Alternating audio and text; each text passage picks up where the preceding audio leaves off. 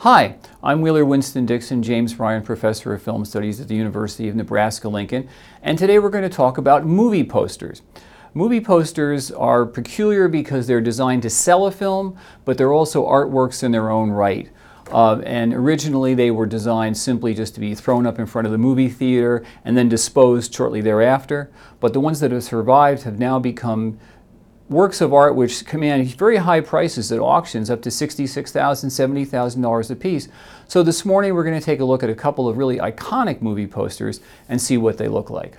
Some of the earliest posters are for Charlie Chaplin's films, Cruel, Cruel Love and The Circus.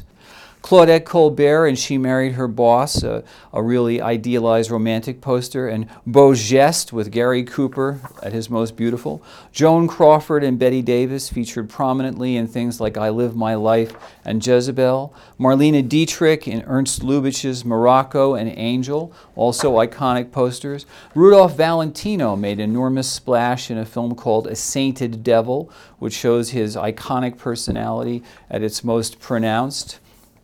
Uh, Cary Grant and Rosalind Russell in His Girl Friday, The Girl from Chicago. This is a film uh, by Oscar Micheaux. This is an African American film uh, which basically offered an alternative to the Hollywood cinema of the time. Uh, as we get into the 30s, we have uh, Jeanette MacDonald and Nelson Eddy and Rose Marie, William Powell and the Great Ziegfeld, uh, the fantastic murder mystery Laura, which has got Gene Tierney and Dana Andrews and Clifton Webb in his breakthrough role.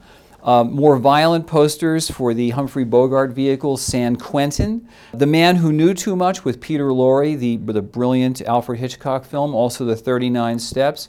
William Powell and Myrna Loy in The Thin Man. And Babe Ruth, starring in Babe Ruth Comes Home, a film which is about baseball. Some of the most iconic posters come from the 1940s. Uh, things like Arsenic and Old Lace with Cary Grant.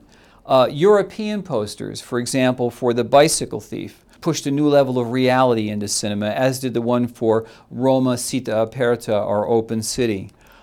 Many posters basically are art immediately. The ones for Jean Cocteau's films Orphée and Beauty and the Beast, La Belle et la Bête, created by the artist himself, become instantaneous um, art objects. But more contemporary posters like ones for The Thief of Baghdad, The Red Shoes by Powell and Pressburger, uh, Laurence Olivier's Hamlet, and the posters for horror films like Frankenstein Meets the Wolfman, Boris Karloff and Bela Lugosi in Black Friday, The Phantom of the Opera, uh, the Scarlet Claw Sherlock Holmes films, not to mention Alfred Hitchcock's posters for things like Rope, Suspicion, Spellbound. Posters basically serve two functions. They're to advertise films and to get you into the theater, as well as lobby cards, which do the same thing. And of course, in the 50s and 60s, they used to trick them up by coloring the lobby cards when the films were in black and white. But posters now have acquired a, a cultural and a social resonance, you know, through the passing of the years, so that the posters have become, in many ways, sort of memory aids for the films themselves. You look at the poster for Casablanca with Ingrid Bergman and Humphrey Bogart, and it just brings back so many memories. And the other thing to remember about posters is for many years before the advent of DVDs and VHS, all that a person could personally possess would be a poster or a picture or a lobby card, something to trigger all of those memories. So movie posters are incredibly powerful as emotional triggers to the past. They also tell us what to expect when we get into a theater. Um, and they are um, images which basically contain, transcend, and advertise the film that's on display. Posters are an indispensable part of American movie culture.